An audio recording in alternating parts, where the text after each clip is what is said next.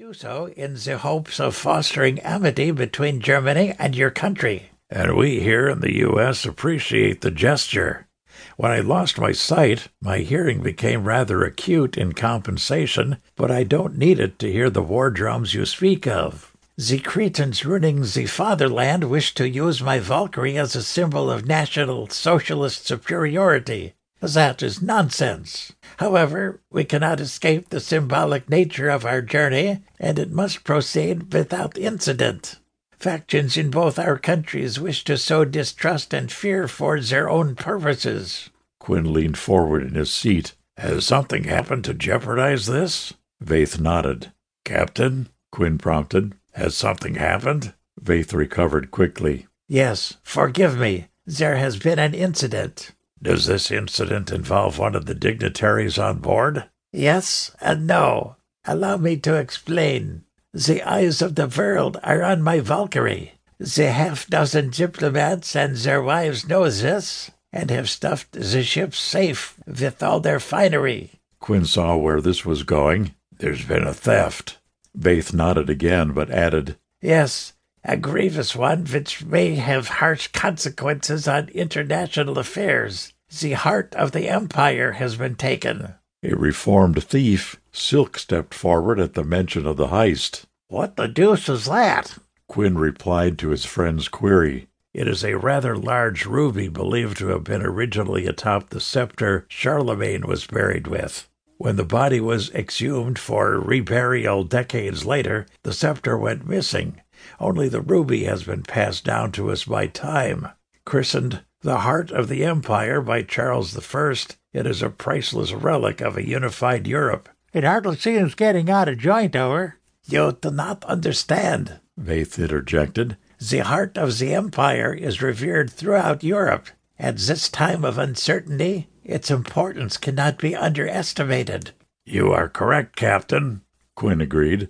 As the ruby is the size of a softball and its value beyond calculation, it's possible the theft was purely for monetary gain.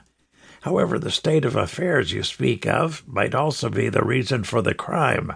Perhaps someone is sending a message. Bah! Someone! Roland Ardai has taken it. Silk barked a laugh. Ha! Love to see the look on McGrath's pan if that's true. Are you certain of this, Captain? No, but who else could have taken it? A master thief like Ardai and my ship. I should never have allowed it. Reformed master thief, or so Lieutenant McGrath and the papers say. He is a lifelong criminal. How do you reform such a man? Quinn's expression grew thoughtful. Silk offered one possible explanation. The press has hinted at some sort of crime college, possibly in upstate New York. Rumors. Load of hogwash, if you ask me. And could such a place exist? Vaith demanded. A slight smile tugged at one corner of Quinn's mouth. I have my own theories, which are best left alone for the moment. Have you any evidence of Ardai's guilt? Beyond his past, I mean? None, but the ruby was removed from the safe. No one saw or heard anything.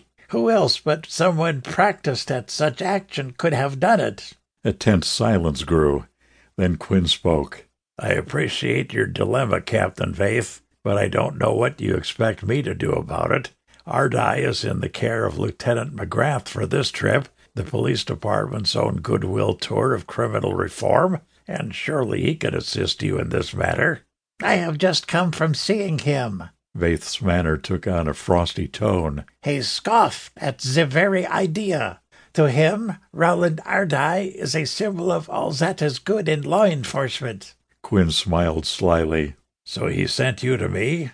Yes. How did you know? He told me you were the Black Bat, a costumed adventurer. Quinn's smile became enigmatic. McGrath has an overactive imagination. Vaith lowered his gaze to the floor. Then you cannot assist me? He wrung his hands a moment, then smacked them down on his thighs. If only the Alemaner were here. Seeing the blank look this exclamation drew from Silk, he added, They are a group of costumed adventurers similar, I suppose, to this Black Bat. I have heard of them, Quinn said. Their name is derived from a Germanic tribe of the third century. The name means